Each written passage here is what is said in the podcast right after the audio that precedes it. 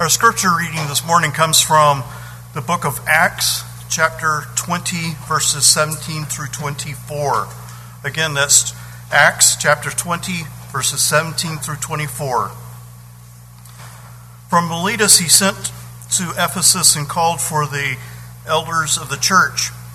And when they came to him, he said to them, You know from the first day that I came to Asia in what manner I always lived among you, serving the Lord with all humility, with many tears and trials which happened to me by the plotting of the Jews, how I kept back nothing that was helpful, but proclaimed it to you, and taught you publicly from uh, and from house to house, testifying to Jews and also to Greeks repentance from God and faith toward our Lord Jesus Christ.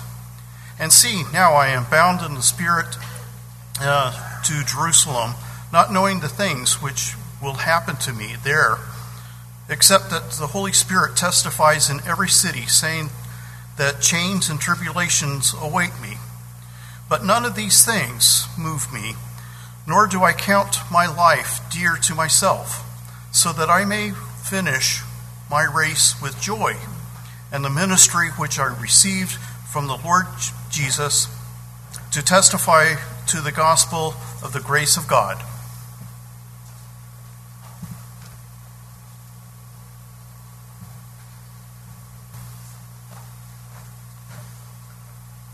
Good morning. I'd like to thank Stuart for that reading. That will be uh, uh, part one of a two part lesson that uh, is Paul's farewell speech to Ephesus. It, uh, it certainly won't be his last speech, but it's going to be the last one that he gives to the church at Ephesus. And uh, uh, when I prepared this, it was like a few weeks ago, and I know we're coming up on it on the book of Acts, and I didn't think we would be this far along, so by the time I do the next lesson, I don't know we'll be real close to it. But any event, uh, it will be looking at this in more in, in depth of, uh, of a two part uh, lesson. And uh, of course, uh, Paul's speech was very emotional speech uh, of this separation. Uh, and really, we like to read the last part of the closing words uh, of this speech. And beginning in verse 36 of chapter 20 through verse 28. And when he had said these things, he knelt down and prayed with them all. And they began to weep aloud and embraced Paul and repeatedly kissed him. Grievingly, thank you, Bill. I was going to make sure I did that. I told my son, okay, I'll do that. Nobody else gets it. he got it. Okay, grieving especially over the word which he had spoken, that they would not see his face again. And they were accompanying him to the ship. It, it shows here are some elders, grown men, mature people. And you had the Apostle Paul. And as they were giving their parting words, and after all the things that Paul has said already throughout this speech, um, and the, especially the part about not seeing him again, brought him to tears. Growing people. Uh, a relationship uh, between uh, Paul and those he spoke to. And in this case, the elders who were leading the flock there in Ephesus. Um, very important work. But notice, what would you say if it was your last words to a group of people? Or what would you say if, you know, your, most people aren't preachers, what would you say as your last words to your loved ones? Now, we might think about that, and there would probably be different things we would say to different people. And that's true. But I believe that all the things that we would uh, say would have something to do with what Paul did in his uh, speech. In other words, you're going to give whatever you say. You might not say what Paul says here, but you're going to give attention to the things that last. And uh, the things that last very soon after the establishment of the church in Acts, the second chapter. We come to the fourth chapter, and Peter and John are arrested. The Sanhedrin then warn them and tell them, do not speak in the name of Jesus at all. In other words, ever again. And Peter and John replied back, and what they said in verse 20 was that we cannot stop speaking about Jesus uh, and what we have learned and what we have heard. Now, what they have learned, what did Peter and John learn? They, they, and what did they see? What they have seen and heard. They saw Jesus. They, they were with Jesus as he was teaching. They saw him hanging on the cross. They saw his mother at the foot of the cross. They, they had the events of the empty tomb uh, and the resurrection of Jesus. They saw Jesus go up as he went back into heaven and gave him the great, gave uh, the apostle the great commission to go and uh, teach everybody everywhere, baptizing them in the name of the Father, the Son, and the Holy Spirit. They, they have seen it. These are things that last. Jesus will never die again. He will always be Jesus. He will be at the right hand of God until we're all taken up and it's all done and this earth passes away.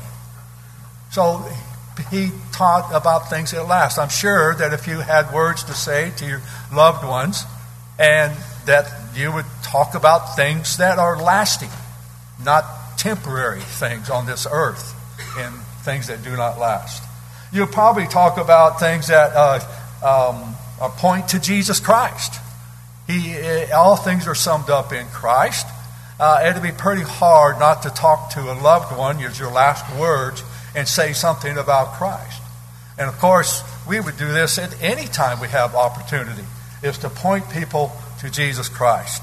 And uh, Paul, of course, did this. He even prayed uh, for uh, help in presenting things in the right way. We're looking Colossians chapter 4.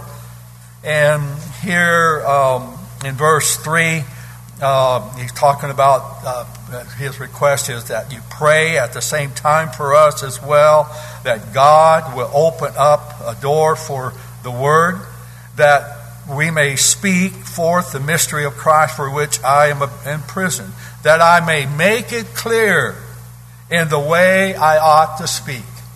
Then he goes and gives instructions of how we ought to speak, how we ought to conduct ourselves. It was this would be very good for them to know, well, what do we pray for about Paul? Well, pray that this prayer. Pray what he's going to instruct us in. And this is what we all are to do. Conduct yourselves with wisdom toward outsiders, making the most of the opportunity let your speech always be with grace, as though seasoned with salt, that you will know how you should respond to each person. Well, what is Paul talking about? Speaking uh, uh, in, in, in this way. When you're talking about Jesus Christ, so everything is pointed to Christ.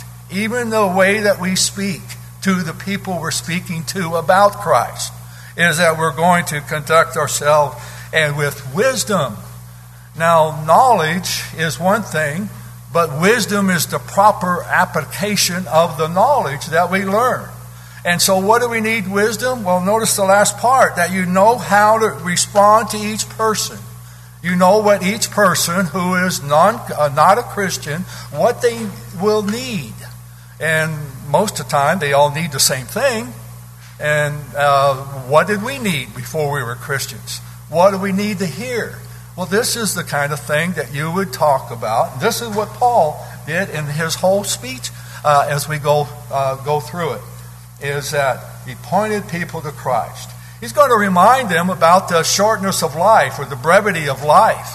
Uh, remember in Psalms chapter 90 and verse 12, teach us to number our days that we may present to you a heart of wisdom, the proper application of knowledge.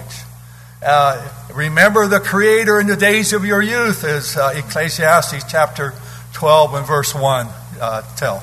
Before the evil days come and uh, the days draw nigh when you say, I have no pleasure in them. In other words, people that go through their whole life and end up with their whole life uh, not an inch closer to Jesus Christ than when they start, probably further away. And then here they are What have I lived my life for? What was it all about? It's empty. It's vanity. It's just like Ecclesi- uh, the writer of Ecclesiastes says, it's all vanity. If you take God out of the picture, it's, what is it for? And so that's a very sad ending uh, to a life that should be something that you start early in life, the young in life. And by the way, I'd really like to thank the, uh, the elders who are taking the leadership in uh, allowing young men and old men like myself to, uh, an opportunity to preach the, the, gospel. And we're so uh, uh, blessed in that. And uh, the young men that we have here started early in life. And if we didn't start that early, we look at them and say, I wish I would have started at that age.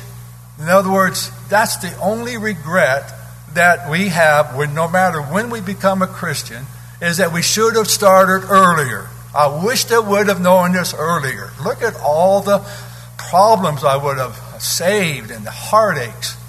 But we still have heartaches as a Christian, as we go through this lesson, we'll see just that. But that's for a good reason.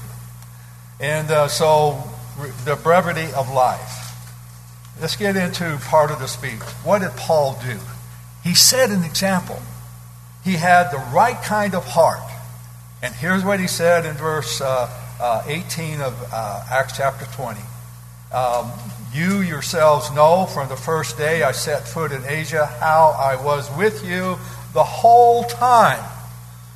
Now, Paul was with them the whole time. He is setting an example of, uh, of teaching, of what he did when he was there. We're going to see more of that later. But in 1 Corinthians chapter 11 verse 1, be imitators of me just as I also am of Christ. So he's an example for each one of us. Um, he's an example in, in so many different ways, but it started out with the right kind of heart. Proverbs chapter 28 and verse 1 says that the wicked uh, flee when no one's pursuing. You understand that? That people are hiding when, uh, when nobody's after them. Uh, they see somebody coming their way, they don't want to see them, they just run and hide, they go the other way. But what did the righteous do? They're as bold as a lion. This is the example Paul set forth. Remember in the last lesson I presented, talked about, I believe, therefore I spoke. Paul echoed the words that were presented in uh, Psalm 116 and verse 10 and uh, we don't know who uh, wrote uh, who wrote uh, said those words in the beginning. It's either David or it could be Hezekiah. Uh, there's arguments for both, and doesn't matter. The fact is that uh, what he said was true, and um, and, that, and so Paul felt the same way in their calamity and their heartache that I I spoke because I believed it. And that's for if we have belief, then we're going to speak it. We can't just be uh, uh, like the wicked and flee and hide in the corner. We must be bold as a lion. But how? Conducting yourselves uh, with words, wisdom, seasoned with salt. They may know how to respond to uh, each one. Um, in uh, uh, verse, yeah, I've already read verse 6. So that is the right kind of heart. He set an example. Not only example, but he set an example in adversity. That uh, every Christian is going to experience adversity, just like every non Christian will experience adversity as well. And sometimes in adversity, we have added adversity, something that people that in the world do not have. Paul's adversity is because he's proclaiming the gospel and he had opposition to it. And he uh, it, it, it, shows, uh, let's go ahead and read uh, this. Uh, he set the example uh, serving the Lord with all humility, with tears, with trials, which came upon me through the plots of the Jews. Now, first thing he, he's mentioning that here he was, he was serving the Lord. Yeah, you might have somebody ask you, why, why are you a Christian? What do you do as a Christian? You might respond, Well, I'm trying to serve the Lord. I'm serving the Lord. Well, if you can say, I'm serving the Lord, then you can say with all humility, we should be able to say with all humility. Paul was able to say that. I have to think about that a little bit before I utter those words. But we should be able to say that. And so here, and we'll see how uh, how he learned humility, what he what the value of humility, and uh, that is just basically submitting to the will of another. Um, and he did it with tears and trials, and came upon them by the plots of the Jews. This is the first consideration in all relationships. If you want to have a good relationship with somebody, you have to have humility.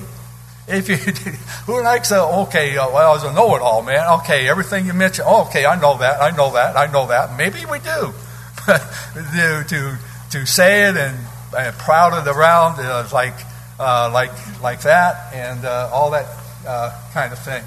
And so here is humility. If you want to get along with people, if you want to have a relationship with people grow, you have humility. This is what Paul had. And notice the relationship he had. He had people and elders that were crying when it was the last time they were going to see him.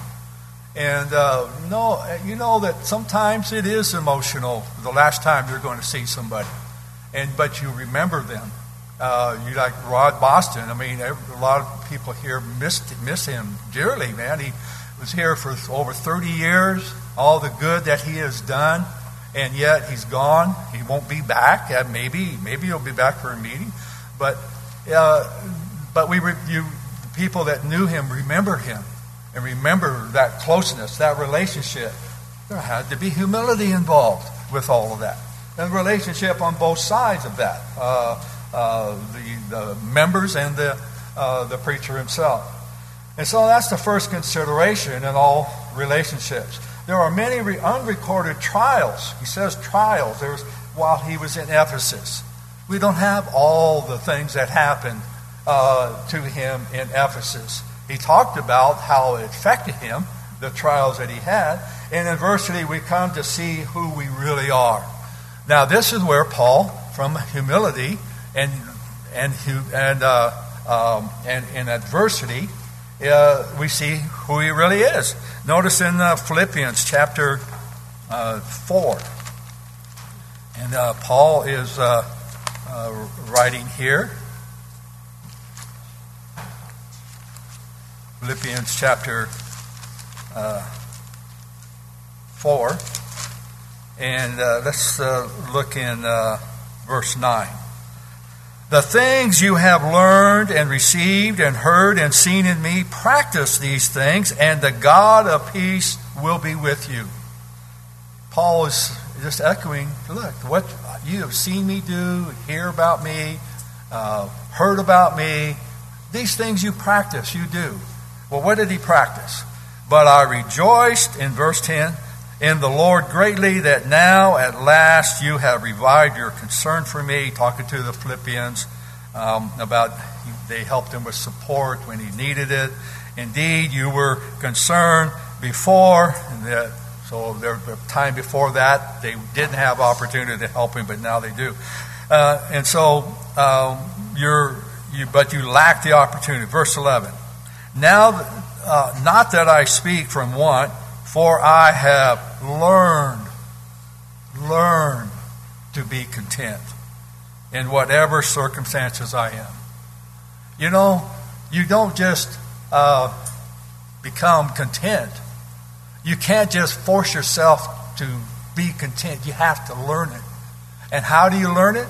Way Paul did. He learned it by experience. You cannot learn it any other way. So God's going to allow each of us, no matter if we're Christians or non Christian, to experience then these things in life because you learn to be content. In verse 12, I know how to get along with humble means, and I also know how to live in prosperity. Is that very hard, living in prosperity? Do we know how to do that? Well, we think we do. yeah, that's easier, isn't it? It's much easier to live in prosperity than in want. So we can't learn contentment by just being prosperous. You know, you just can't, this won't happen. Because people that are prosperous are never content. They always want more, more, more, more. And so that's the thing that we always have to uh, guard against as Christians. Be content with what we have. But you learn it uh, in, in uh, uh, verse 12, I know how to get along with humble means, and I was in prosperity. In every circumstance, I have learned the secret of being filled and going hungry, both of having abundance and suffering need. So it takes uh, adversity. And it takes, uh, in this uh, case, the, the physical uh, way. Uh, I mean, you don't learn it any better than that through that way. And he says, But I can do all things through him who strengthens me. Now, sometimes people, and I, I've even heard people say, Well, I'm not able to do that. Okay, they have a mental illness, and, and they say, Well, I'm, God says I can do all things, so I don't need anything. I can just do this. No, eh, but they can't. And then they leave the Lord because, look, the Lord said, I can do all things through him who strengthens me. But look at the context. He can do all things to help us be content in whatever state we're in. He can do, we can do all things that are uh, recorded in the Scripture. We can do all things uh, that Paul uh, set the example of. And Paul was just a man. We put him on a pedestal. Well, I can't do that. I mean, there's some things that we might not be able to accomplish like Paul, but we can do it to a degree that we can be following the example of Paul. And that's uh, the key there. Nevertheless, you have done well to share with me in my afflictions. And so the Philippians shared in with that. But there is no other way to serve God with all humility without learning contentment. So we need to learn to be content no matter what state we're in. And um, uh, before we read uh, 2 Corinthians uh, chapter 1, verse 8 and 9, I want to look at that and look at verse 3 through 7 of 1 Corinthians. And um, I, I, debated whether I should even get into that, so I'm not going to make it long. I'm just want to uh, pointed out a couple things that uh, that show very clearly uh, uh, uh in regards to adversity. In uh, 2 Corinthians chapter 1 and verse 3. Now remember, this is where Paul wrote the first letter. he's writing the second letter. And the first letter is very harsh. there were many things that they were doing wrong. They needed to do away with the fornicating person. Uh, that was uh, uh, leavening the whole lump. And they were kind of fine with it. And they needed to do away with it. They, they took care of that problem. They probably took care of many other problems uh, as we see and read further. But in verse 3, blessed be the God and Father of our Lord Jesus Christ. So these people repented. And Paul is writing happy. He's very happy. He's uh, writing a very uh, in, encouraging type letter. Uh, only toward the end, then he zeroes in on the false teachers that were still there at Corinth. And he says, uh, of our Lord Jesus Christ, the Father of mercies, the God of all comfort. God gives the comfort. We're going to go on to see whatever adversity that we have, God provides the comfort. So, whatever level of adversity we have, God provides the comfort to deal with that adversity and to go through without adversity. Notice verse 4 who comforts us with all our affliction. Paul's affliction, of course, was persecution at that time, so that we will be able to comfort those who are in any affliction with the comfort with which we ourselves are comforted by God. Now, we, we could talk about any affliction, not just persecution. Uh, any affliction. It could be health. It could be financial means. It could be all, all kinds of different things. But here, uh, Paul said, there's comfort for that. Loneliness, there's comfort for that. Um, in uh, verse 5 For just as the sufferings of Christ are ours in abundance, so also the comfort is abundant through Christ. Well, whatever adversity, how much comfort are you going to have? You're going to have more comfort than adversity. You're going to have enough comfort to deal with the adversity, to overcome that adversity, as we said earlier. Verse 6 But if we are afflicted, it is for your comfort uh, and salvation. Now, Paul was afflicting these people because they, they had to repent. They were feeling pretty sorrowful. Paul was feeling pretty bad because he had to uh, say this. Some of them didn't react right, and so they brought affliction to Paul. But notice that those that repented uh, for your comfort, salvation. If we are comforted, it is for your comfort. Paul's comforted when they repent. And then when they have the repent, they're comforted. So Paul's comforted. These people are comforted. So the word comfort is just thrown. Paul's just so happy, just thrown around. Comfort, comfort, comfort, and uh, over adversity. So, uh, which is effective in the patient enduring of the same sufferings which also you suffer. Notice verse seven. And our hope for you is firmly grounded, knowing that as you are sharers of our sufferings, so you also are sharers of our comfort. So now then these people are being comforted, and now they're comforting Paul, and they're and and Paul is uh, uh, giving them comfort as he endures this uh, all this adversity. So in verse now let's read verse 8 and 9 of 2 Corinthians 1. For we do not want you to be unaware of our affliction which came to us in Asia. So, if we're going to study about the example of Paul, Paul says, don't be unaware of this fact. Don't leave this part out of we're looking to him or me, as he would say, uh, as an example. That we were burdened excessively beyond our strength, so that we were despaired even of life. Indeed, we had the sentence of death within ourselves, so that we would not trust in ourselves, but in God who raises the dead. And uh, so Paul set the example the humble know one who is greater, God. He, uh, he, will not, we will not trust in ourselves. Paul learned contentment. He's not going to trust in himself.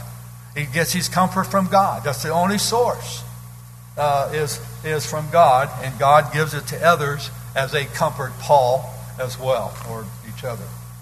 And um, now let's continue reading verse 10 and 11.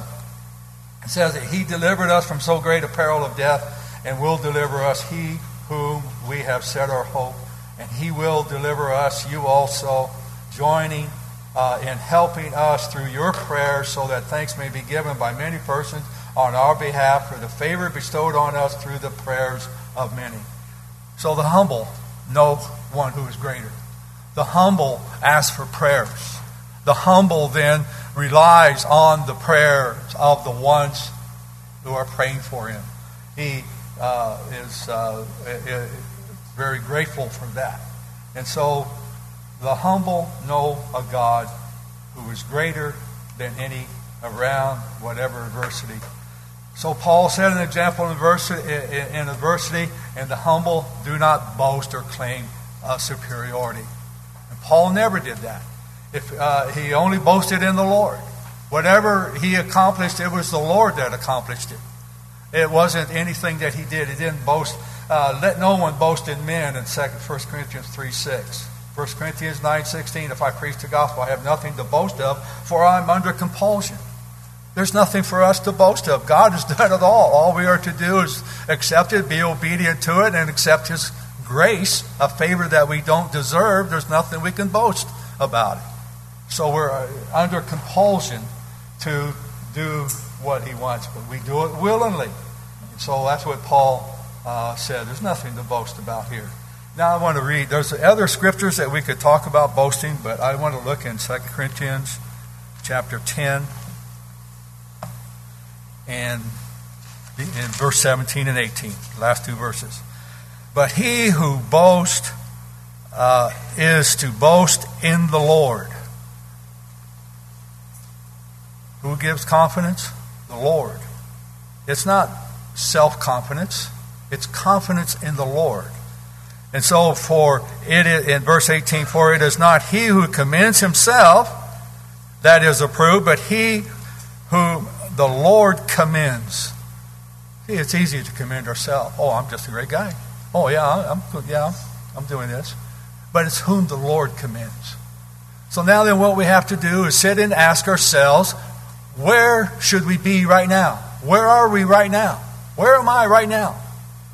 Uh, and then look in that relationship. What does the Lord think about that? Well, the scriptures will tell us what the Lord thinks about it.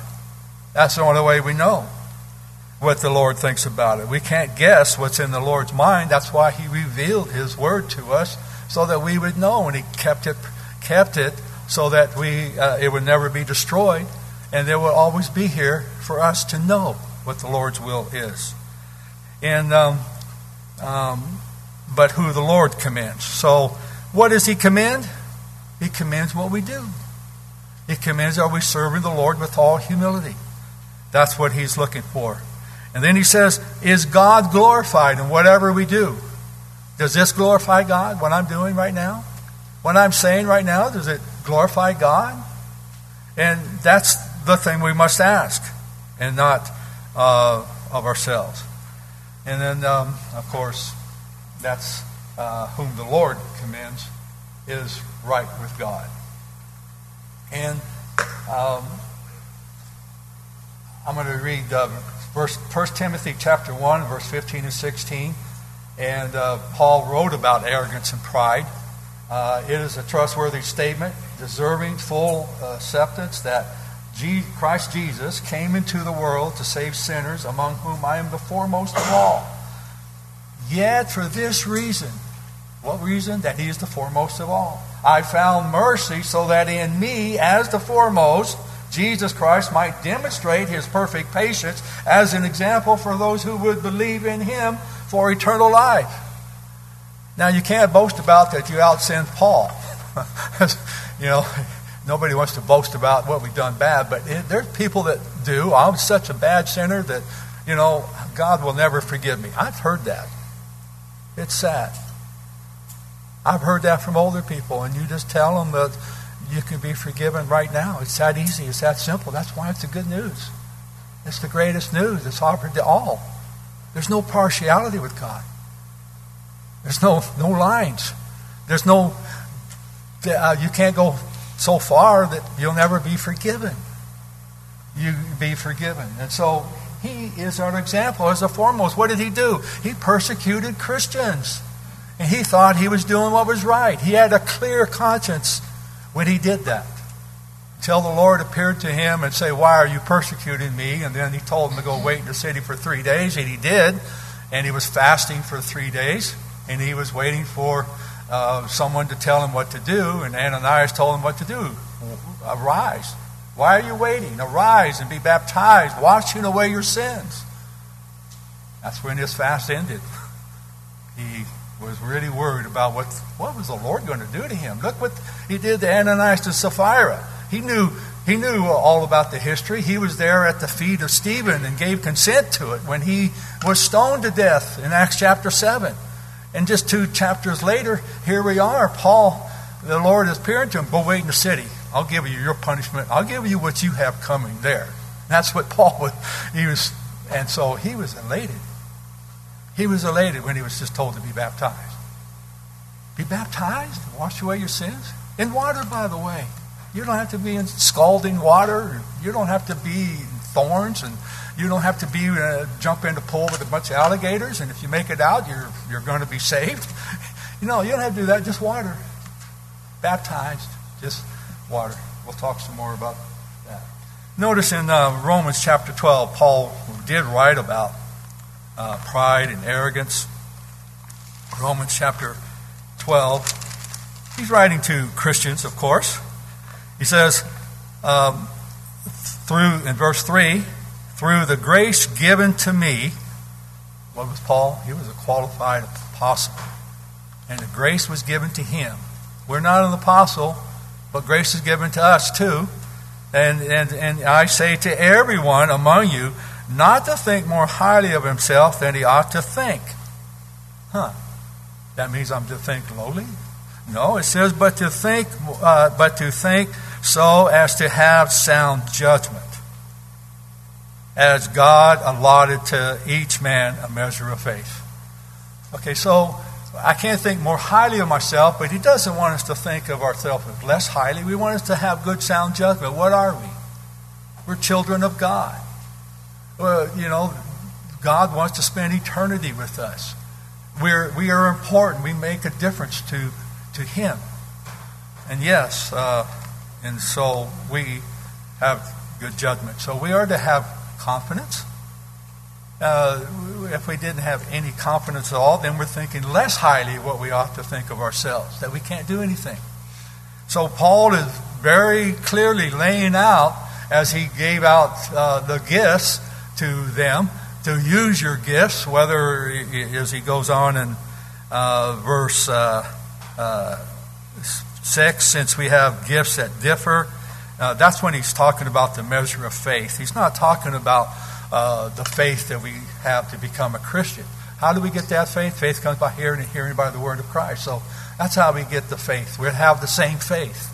There's only one faith. We're all to have that. But here, this word is, faith, is a measure of faith. This is the works that are done by faith. And notice uh, in verse 5, in the context, for you just have many members in one body, and also the members do not have the same faith, no, function, same work. So you have different works, different abilities. Many are one in one body, individually members one another, and the gifts that differ according to the grace given to each one to exercise accordingly. And so if it's service, then uh, be serving. How do you serve? Serve with all humility, as we uh, learn uh, other places. And um, exhorts, uh, one exhorts, let him who love, love without hypocrisy. We're all to do that, but and let love without hypocrisy. And uh, notice verse 11 serving the Lord. So if we um, are not thinking more highly of ourselves, we're thinking in good, sound judgment, then we're going to say, God wants me to serve Him.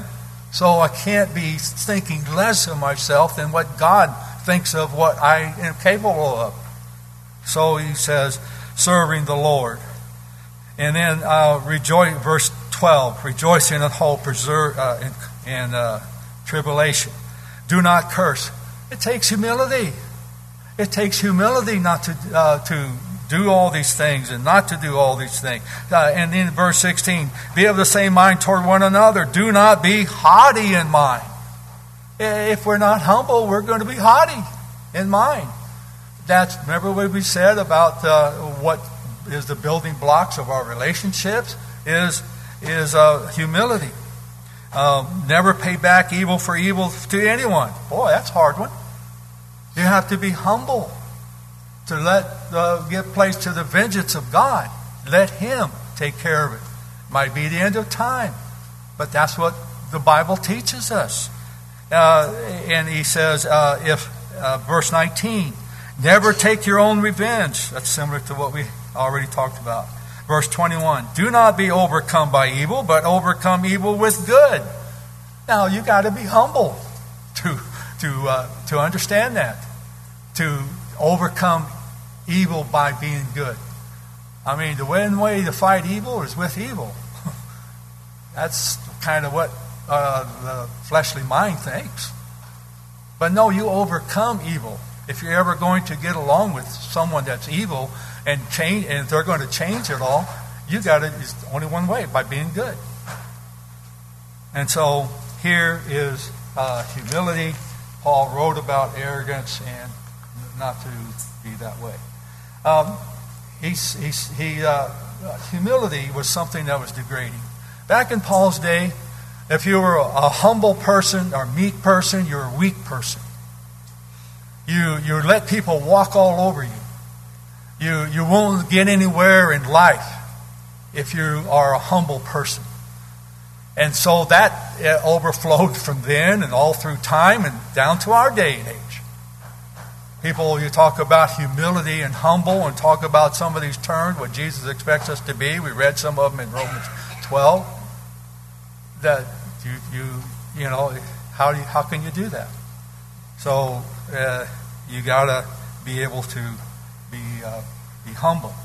And so humility is something that people have a hard time learning uh, in today's age. So as Christians, we have a responsibility. God has shown us how and what.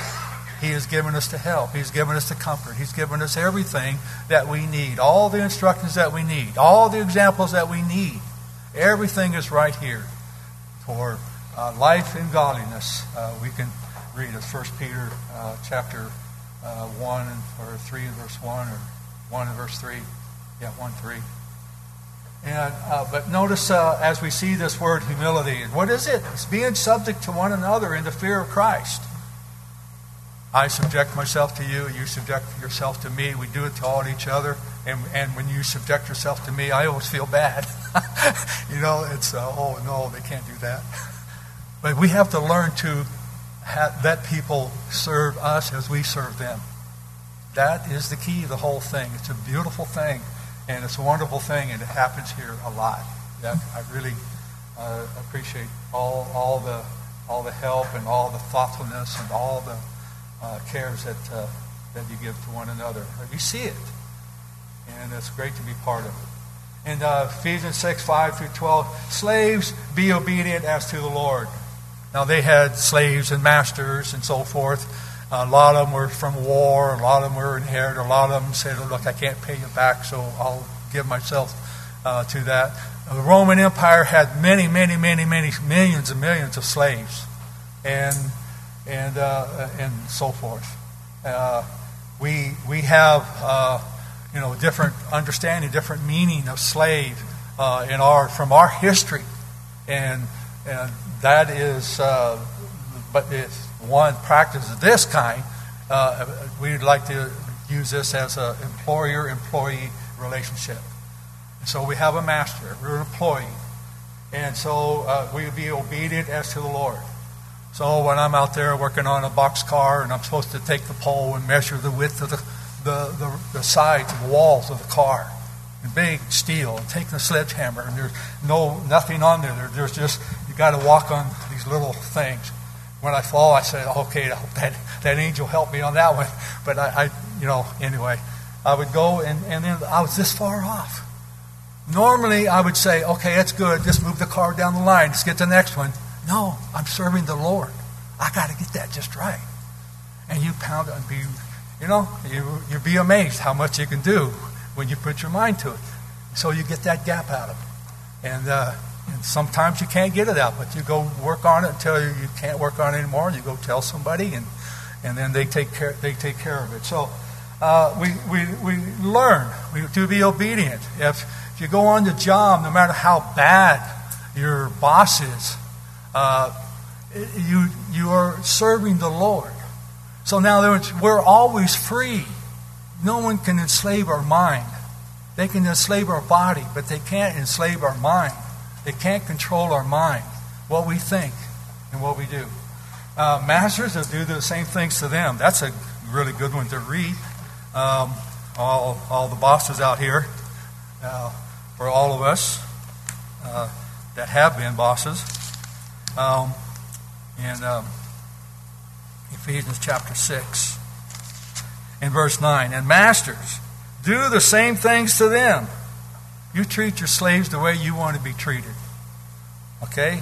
So, masters, do the same thing. Give up threatening, knowing that both their master and yours is in heaven, and there is no partiality with him.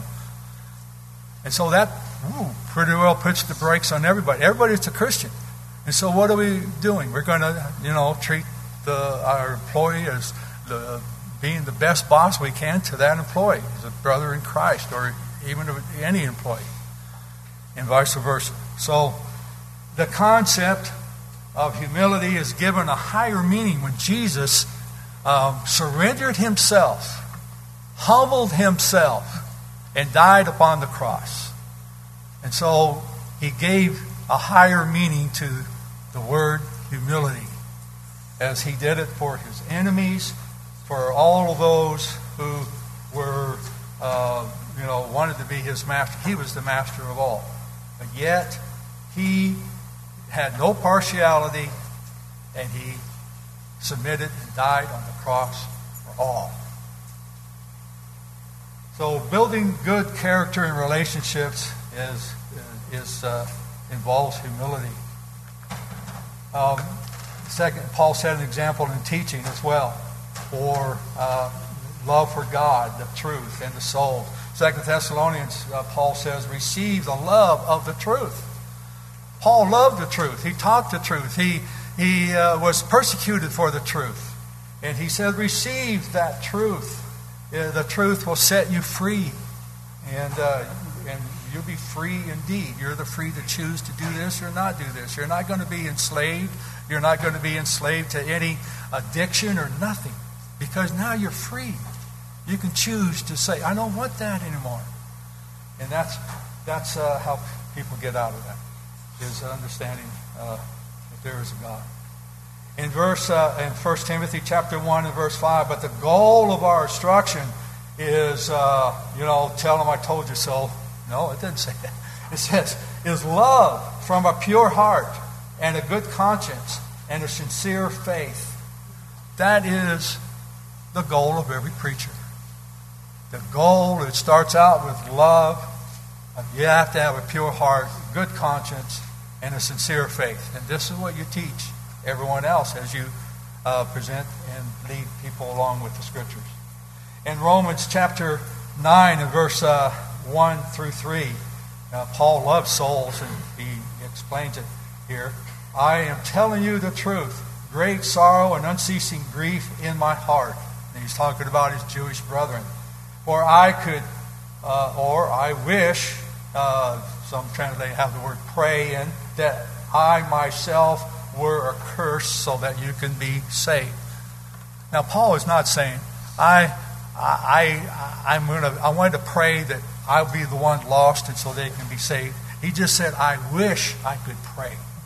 He knows he can't do that because all men, and he's going to say in chapter 12 of verse, or 16 of verse 12, that we must all give an account of ourselves to God. 1412. And we cannot have trade places. Paul is just saying that if it were possible, I would do that. But it's not possible. Some people make it out to believe that he would exchange himself. But no, he's not saying that. He's using this as emphasis of how much he loved them. I just wish I could just take your place. We probably have said that to other people uh, from time to time, people that we really cared about and loved and wish we could just take their place for them, but you know we can't. Um, so Paul set an example in teaching. Um, he says in verse 20, How I shrank not from declaring to you anything that was profitable in teaching publicly and from house to house. So all scripture is inspired of God, 2 Timothy chapter 3, verse 16 and 17, that uh, uh, inspired of God, so whatever is profitable, whatever is uh, uh, uh, everything that's profitable and and uh, anything that equips a person for every good work. I can't remember all, but every good work and uh, example in teaching. Now, if teaching public house to house, 2 Timothy chapter 4 and verse 2 says, Preach the word in season and out of season. Uh, uh, reprove, rebuke, exhort with great patience and instruction. So Paul is showing this is what he did, and the word shrink means to withdraw, to cower, to conceal, to hide, to head for cover, uh, that kind of thing. So it's not just house calls, it's social calls. Uh, people uh, may teach the word. You go see somebody, teach the word, or have them teach you the word but have something to do. Not just house calls is, a, is a work of a preacher. Not much influencing the lost or one another without opening up our lives to one another. And so there's going to be some teaching uh, to one another as we open up our lives to each other and, uh, be influencing the lost as well as we uh, go into their homes and teach them the truth, as Paul did here. Um, Paul set an example, of course, uh, um, in uh, chapter 10, verse 38 and 39. Uh, the writer of Hebrews says this But my righteous one shall live by faith, and if he shrinks back, my soul has no pleasure in him. But we are not of those who shrink back to destruction, but of those who have faith to the preserving of the soul. And so we're not going to withdraw tower. We're going to speak. As Paul said, I believe, therefore I spoke.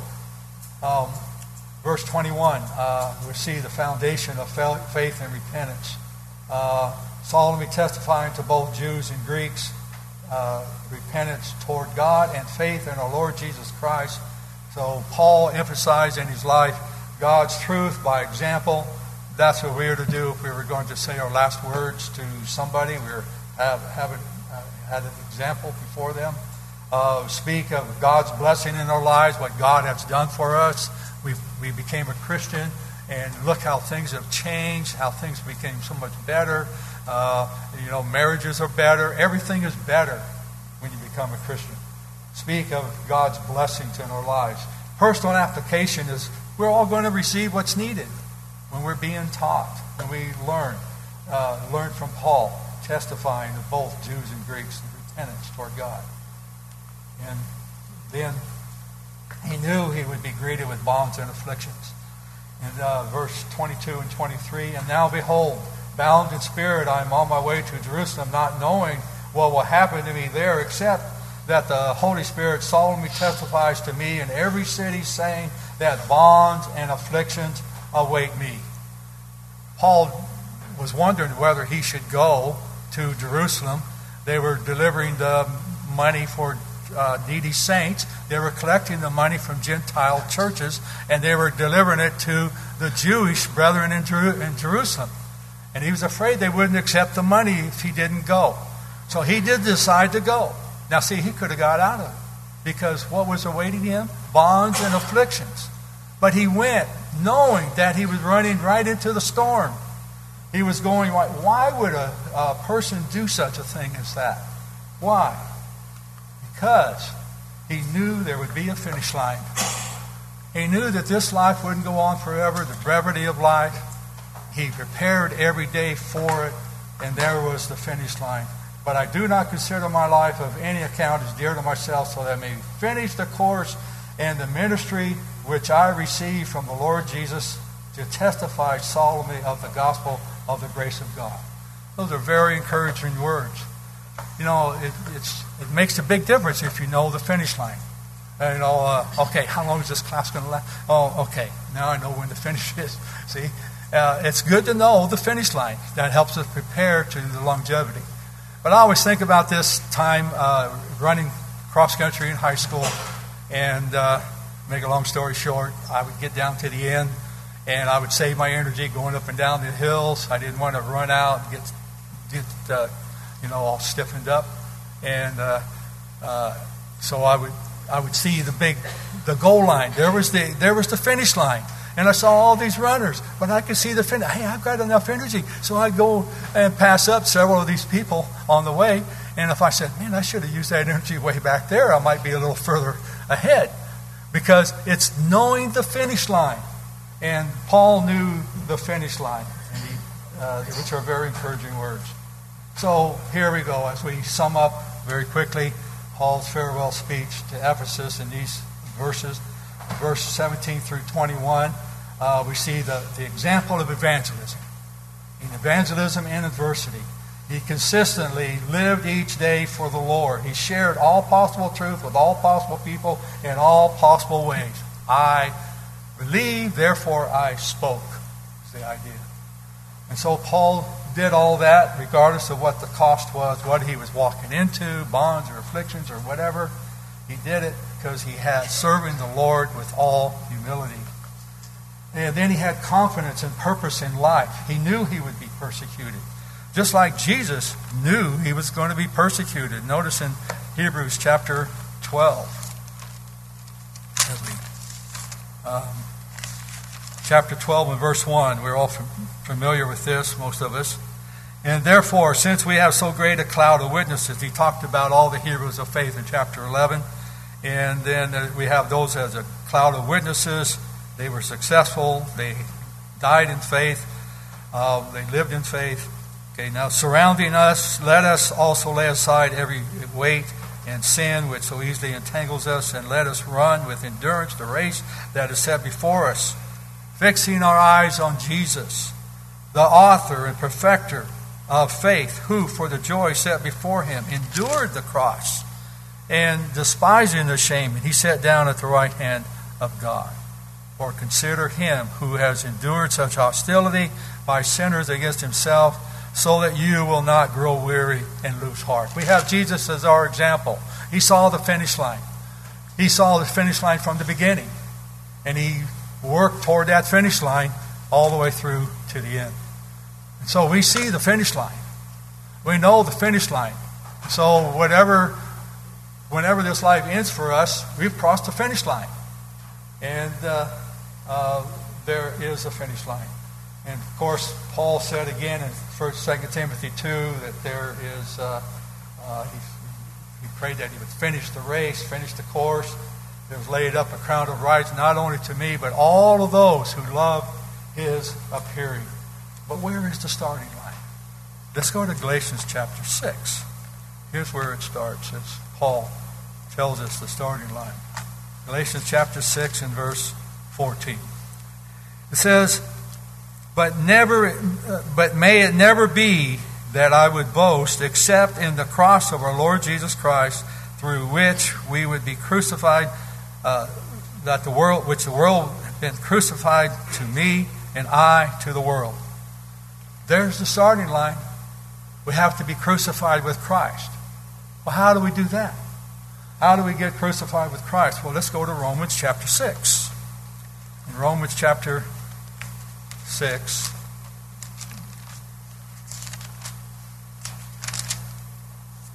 And beginning in verse 3. Or do you not know that many of us who have been baptized into Christ Jesus have been baptized into his death? Therefore, we have been buried with him through baptism into death, so that as Christ was raised from the dead through the glory of the Father, so we too might walk in newness of life. For if we have become united with him in the likeness of his death, certainly we shall also be in the likeness of his resurrection. Knowing this, that our old self was crucified with him, in order that our body of sin might be done away with, so that we too would no longer be slaves of sin. Verse 7 For he who has died is freed from sin. Did you get that? We were crucified with Christ, just like Paul was. How was he crucified with Christ? He was being he died, buried, and resurrected through the waters of baptism.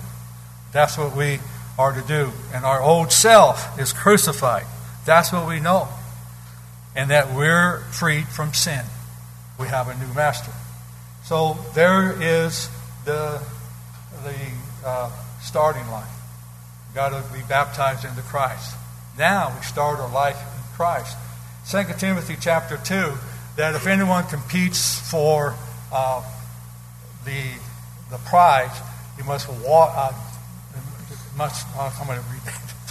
I had that memorized. I thought I'd be able to do it, but I can't. And uh, uh, 2 Timothy chapter 2 and verse uh, 5. Also, if anyone competes as an athlete, he does not win the prize unless he competes according to the rule got to be on the right track. You can't run a race and uh, say, okay, here's the track. I'm going to go run the race over here, a half mile down the road, and I'm going to run around that part. Yeah, well, I came faster time than any of these people over here. No, but you weren't in the right park. You weren't in the right place. You weren't competing against the rules. You can't take shortcuts of the rules. You can't cut the flags. You can't leave out part of, of the race, and, and uh, you can't get a ride part way. You have to go according to the rules. And the rules are you must be baptized into Christ, crucified with Christ. In uh, Acts chapter 2, verse 41, it says that there were 3,000 that were added to the church daily that were being saved. Verse 47, uh, they were added daily to the church. Uh, and, uh, uh, and that's what they were added to, the church. And then at 514, there were came to be baptized 5,000 men. So it was growing And in chapter 6 and verse 7, and it grew greatly, and many of the priests were being baptized in uh, chapter 6 and verse 7. Then in, Revelation, so there's people that have started the race, they're running the race, they're in the race. How long do we remain faithful in the race? We are to be faithful unto death. And Jesus said, I will give you crown of life. That's in Revelation chapter 2 and verse 10. And so, those who have started in the finish line, we're in the race. And we falter from time to time. Maybe it's humility. Maybe it's something else. Maybe it's something else that we mentioned. So we always leave an invitation whenever the word is preached for anybody to respond to the lesson in any way. And if you have not been baptized into Christ, you haven't started the race yet. It starts the race, the Christian walk begins when you're baptized into Christ. Newness of life, you're a new creation. And now you've given yourself to God. Now you follow in His lead and join with the body of believers that practice and, and still sinners, but now we have the forgiveness of the blood as we sin. Please respond to the invitation as we stand and sing the song of instruction.